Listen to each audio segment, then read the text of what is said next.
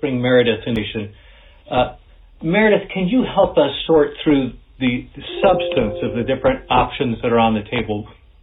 Stephen referred to again the terms of the withdrawal agreement, which had to do primarily with uh, the, the financial arrangements that would be associated with the divorce, the backstop, uh, status of EU citizens, but, uh, but the, was the political declaration about the future of uh, the UK's relationship uh, post-Brexit with the European Union. It seems to be where much of the action is right now, and there's a variety of options that are on the table. Can you help us sort through what those options are and the implications of each?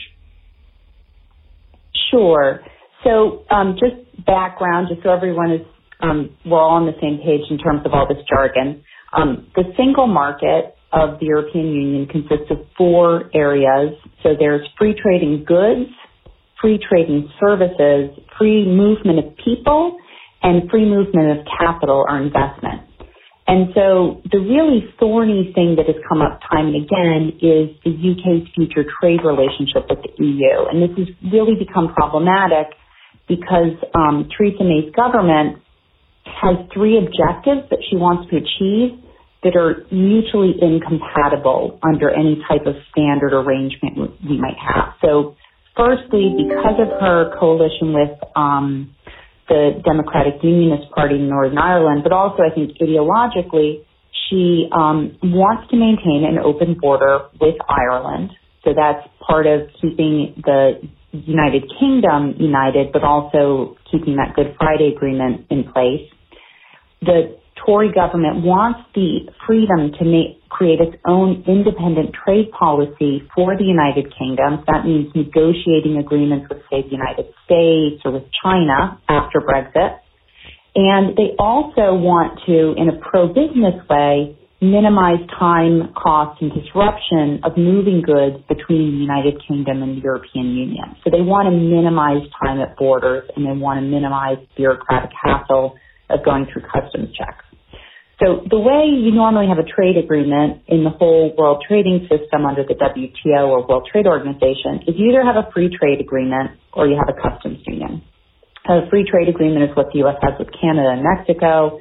So goods move freely across the, or the countries charge no tariffs against one another. But in a free trade agreement, you have to check things as they move across the borders because countries can have different product safety regulations, um, they could have also imported a lot of the stuff they're selling to you from another country. Um, with a customs union, everyone has the same tariff on everything they import from outside the union. And so once you've imported something into Germany, because the tariff in Germany and in France for goods from China is the same, once you've brought a good from Germ- into Germany, say from China, that good can then move on to France or the United Kingdom without further checks. So the problem is that neither of these options will keep the Irish border open and allow the UK to conduct its own independent trade policy. So what this has led to is Theresa May, you know, for well over a year has been proposing various fudges to this problem. And one, you know, she comes up with different language, but one was something like we'll have customs partnership, which was essentially a, a free trade agreement that was a little bit more like a customs union. She tried, there's been a lot of talk about making a technological invisible border on the island of Ireland. But essentially, none of these really solved the problem. And what the withdrawal agreement and the political declaration said was, well, we, the European Union was quite generous, I think, to the UK and said, look, we understand the UK has all of these issues. They don't really know what they want, whether it's a customs union or free trade agreement. They know they want to keep, you know, the Irish border open. We insist that the Irish border has to stay open. So we will just put in the withdrawal agreement, you know, fine, let's start negotiating. But at the end of the day, when push comes to shove, it's going to be the case that the border in Ireland has to stay open and that that can only be the case if at some level there's some harmonization of regulation between the UK and the European Union. And so that's what's known as Irish backstop. And this idea that at the end of the day, if two years from now the UK couldn't come up with a really satisfactory proposal that would achieve what it wants domestically and also satisfy the European Union's desire for keeping the Irish border open, then the whole thing would sort of basically keep the UK in the European Union. And so we've got a lot of, of controversy there now. So what, you know, as, as Stephen I think describes quite well, the problem fundamentally comes down to we have different factions in both parties. So both within the Tory party, there are some people who want to leave and some who want to stay. And then within the Labour Party, you have people, some who want to stay in the European Union and some who want to leave. Now, um, in terms of what is being proposed, you know, at the last, you know, hour, for a long time it's sort of been assumed because Theresa May had said that the Tory government wanted this customs partnership type free trade agreement style relationship with the European Union, that the UK would not have a customs union with the European Union going forward, and it would have a free trade agreement for goods. And the latest iteration on that is for people to say, well, that, that type of relationship, a free trade relationship, that works to some extent, but if you don't at the same time have, for example, free trade in services, the border really gets all gummed up. So what they have in Norway is Norway is what's known as a, it's a member of, it has free trade in goods, services, movement of people, and capital, but instead of being part of the customs union, they have a free trade agreement. What that means is that, you know, trucks full of stuff can go from Norway to Sweden um, across the land border, so the services of the trucking is allowed to move between the two countries. And then if Norway wants to go out and negotiate a free trade agreement with the United States or Korea or whoever, they can do that.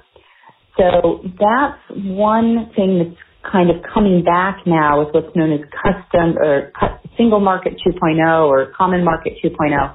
So this idea of having a Norway agreement with um, the UK basically setting up its policy like Norway, but then people within the UK who you know said we really want the UK to leave the European Union argue against that particular model, and they say, well, the, the criticism will levy against the Norwegian model is that we really want to have complete regulatory authority and complete sovereignty over our domestic rules. And when we look at the Norwegian model, we understand that Norway essentially has to take regulatory rules from the European Union. And so that doesn't satisfy us in that regard. And so if Theresa May tries to propose anything like this uh, Common Market 2.0 version that's similar to Norway, you're going to have folks on the hard right of her party saying that doesn't give us enough sovereignty over our regulations, so we don't like it.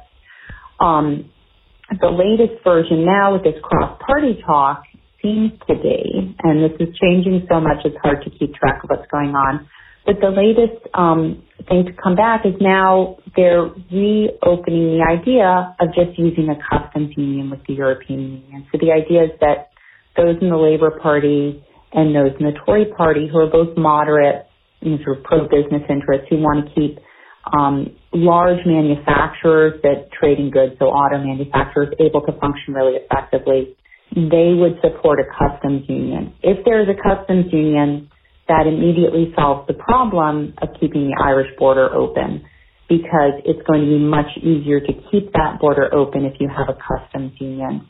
Um, it's something that say Japanese manufacturers like um, other auto manufacturers, this will make their lives much simpler. It's not um, if you are someone who actually wants to remain in the European Union, it maybe doesn't go far enough because if you don't also have a free trade agreement and services, you won't really get all the benefits. So, for example, if we really wanted to have an open border in Ireland, we want to allow trucks to go back and forth between uh, the Republic of Ireland and Northern Ireland, you know, and those trucking services to move freely there. And then, you know, once you do that, people will say, well, we want trucking services freely moving between, say, the United Kingdom and France and the United Kingdom and Germany. So, um, where we are now, I think um, the issue that we have that Theresa May will have and her party has with the customs union is one of the points ideologically that is very important to the hard right um, Brexit group is they want to be able to go forward and conduct an independent trade policy. And I think this is more of an ideological point with them rather than something about gaining substantive economic benefits. There seems to be a belief that is not necessarily supported by um, empirical analysis that if the UK can go forward and negotiate its own independent trade agreements, it will be able to get certain benefits for itself that are larger than it could get if it just remained within the European Union. And so specifically, there's a, a, hope or an idea that if they could go forward and negotiate trade agreements, they would be able to sell a lot of UK services to countries around the world, say banking services or financial services. Um, and the idea there is essentially that their services, they're so, so good at providing these services that there'll be a lot of demand for them around the world and that loss of the access to the European Union market somehow won't be very damaging. So um, this is all a little bit um, strange, but the where where they're going forward, there's a huge amount of um, opposition within Theresa May's own party to this type of arrangement. So I'm almost thinking that as, as I'm explaining things, I might be getting more and more confusing for the audience. Um, there's so much stuff um, moving at this point. But I think um, it's very interesting to me that we're now back to the customs union. I would not have thought that this is where um, the UK was going to end up because I thought that there was such a strong push from the Tory party to go with um, an, their own independent trade policy.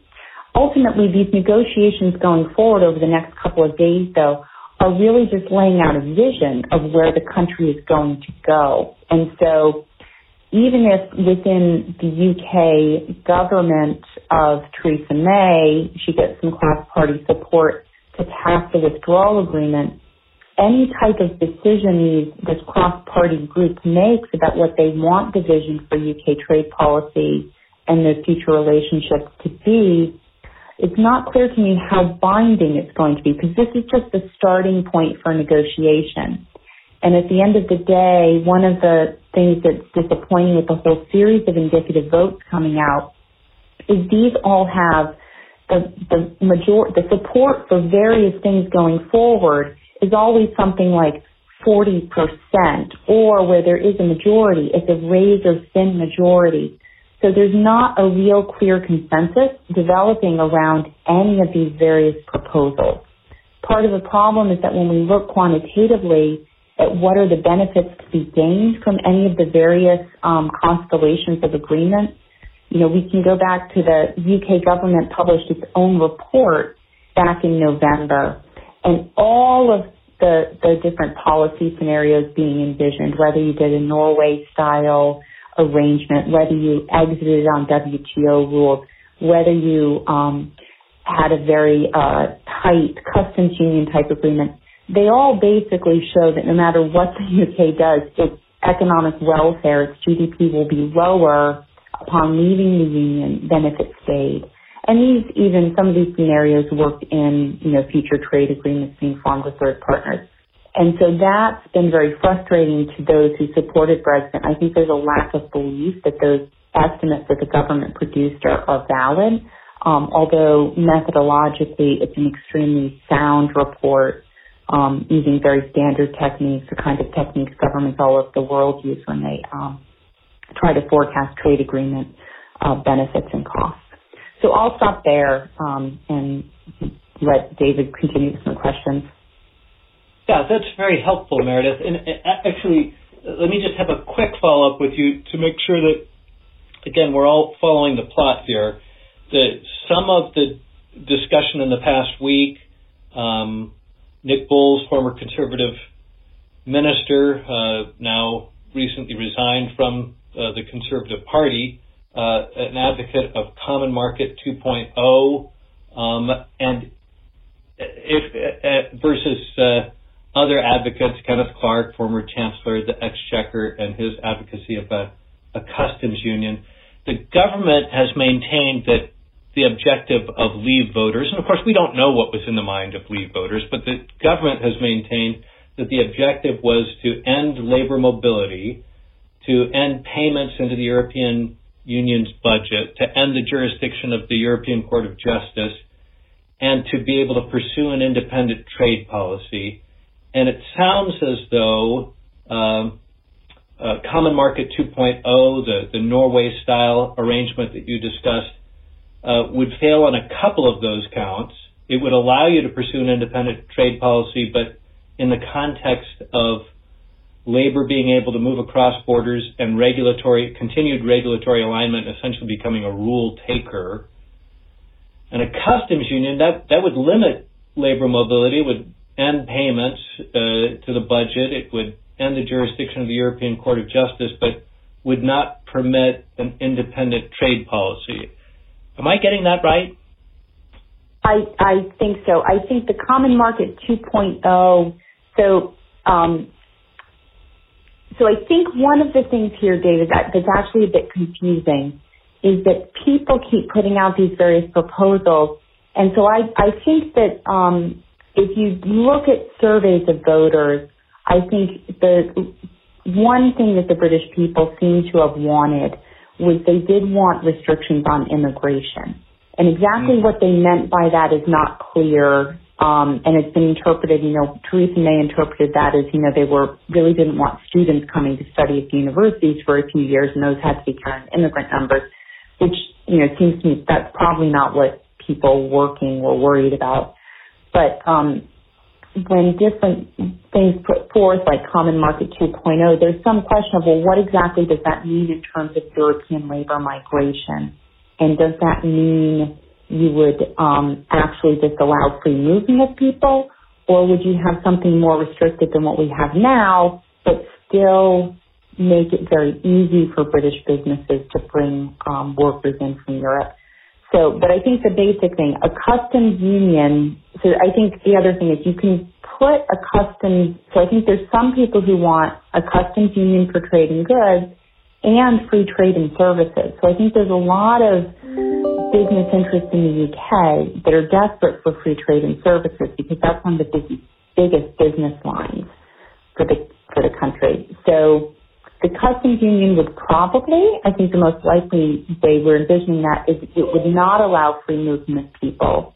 Um, the common market 2.0, that what they have in a Norway style arrangement, that does allow for free movement of people, but I think maybe the 2.0 is not to allow as much mobility there as uh-huh. um, Norway has. And in, in general, across Europe, I think with the rise of populism, the European Union is sensitive to the fact that many populations in different parts of Europe are now unhappy about immigration.